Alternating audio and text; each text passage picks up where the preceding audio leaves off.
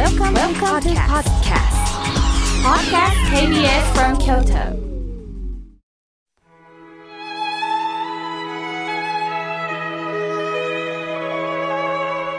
改めまして、僧侶の河村妙慶です。ここからは妙慶の法話をお届けいたします。それにしても暑い日が続きますね。こんな時は動くのも面倒になり、やる気が起こらない時もあります。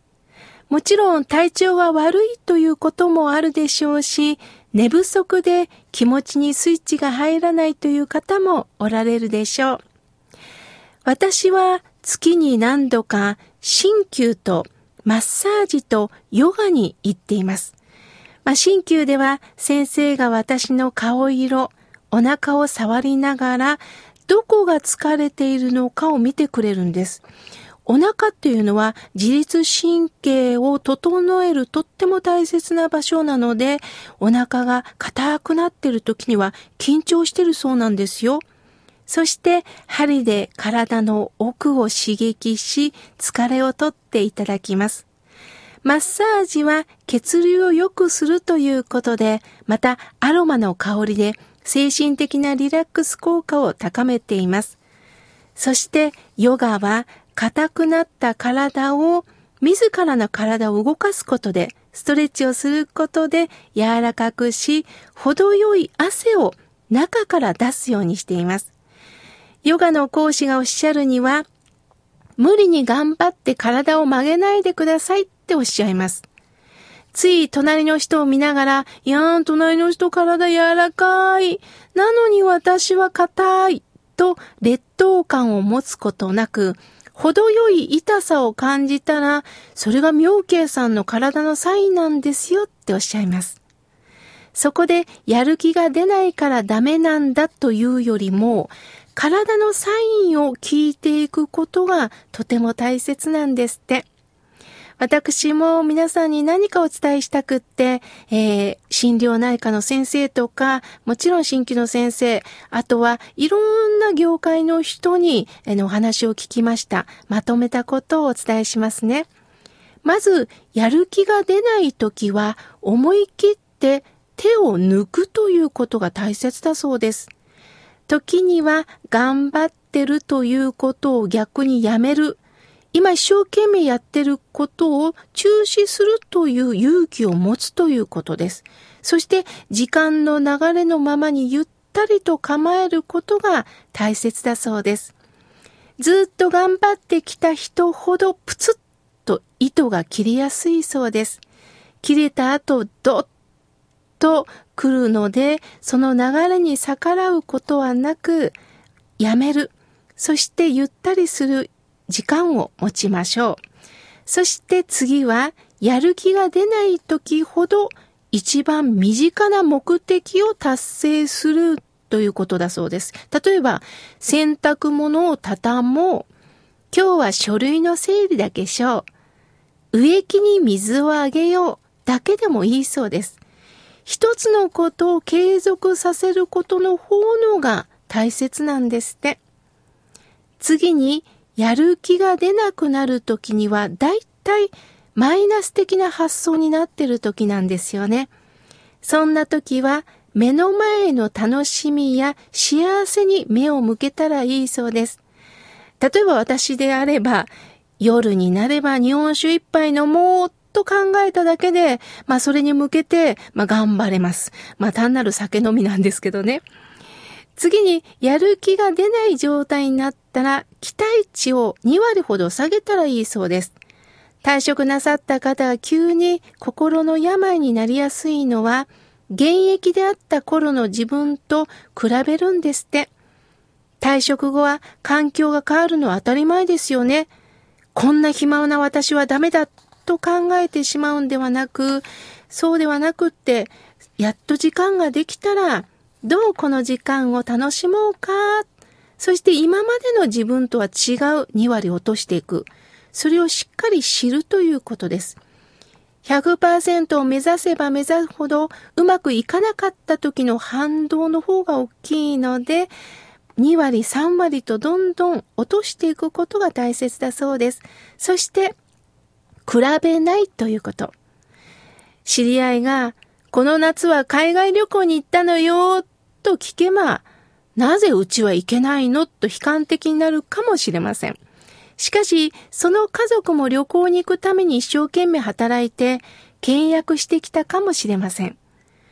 旅行は楽しいんですが、不安も出てくるし、旅の疲れも出てきますよね。行ったら行ったで嬉しいけど、またいろんなマイナス面も出るんです。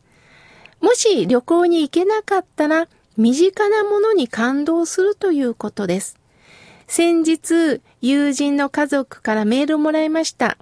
妙慶さん、メダカを観察してるんだけど、楽しいよって教えてくれました。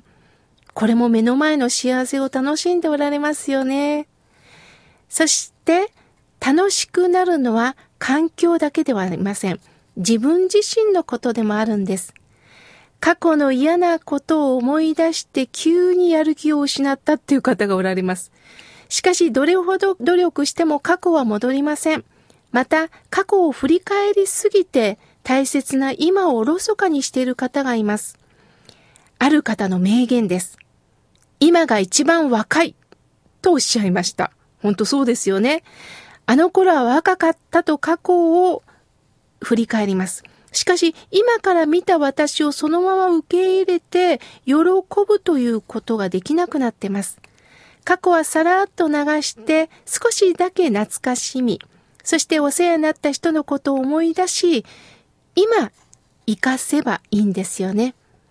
そして今度はやる気が出ないとき、無理して友達と話さないでいいと思います。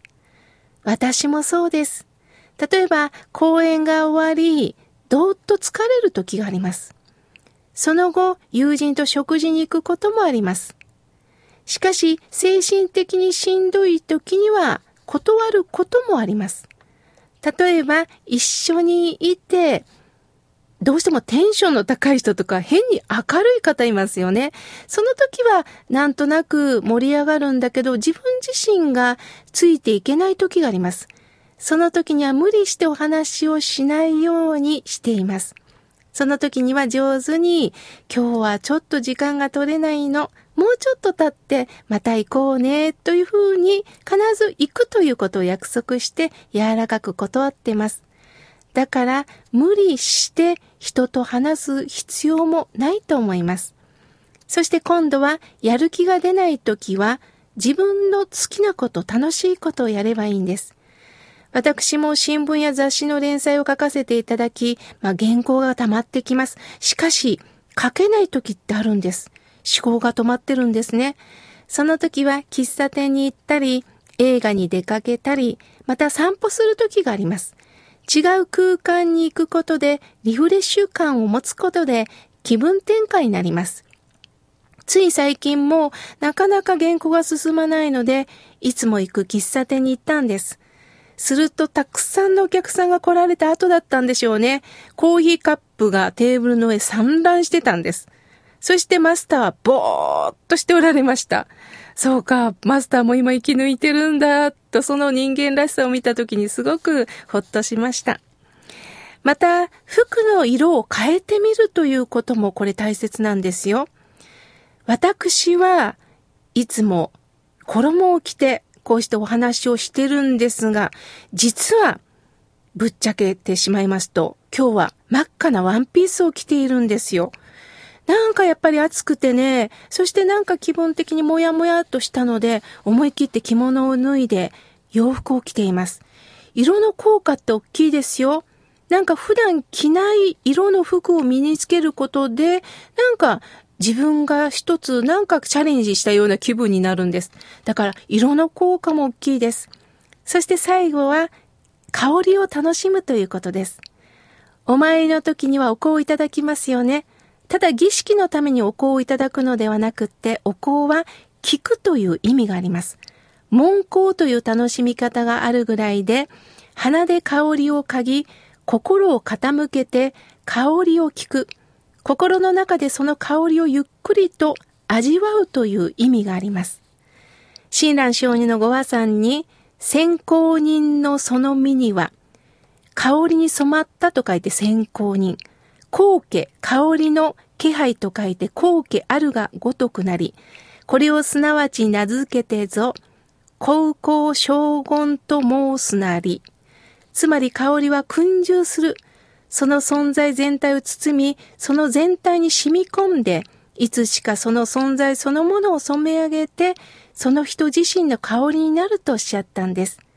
ですから、毎日一生懸命生きながら、ある時には手抜きをしながら、いろんなできる自分、できない自分をしっかりと味わいながら、人生の味、香る人になっていきましょう。今日はできる日、いやできない日。耳を傾けてほどほどの時間をお過ごしくださいね。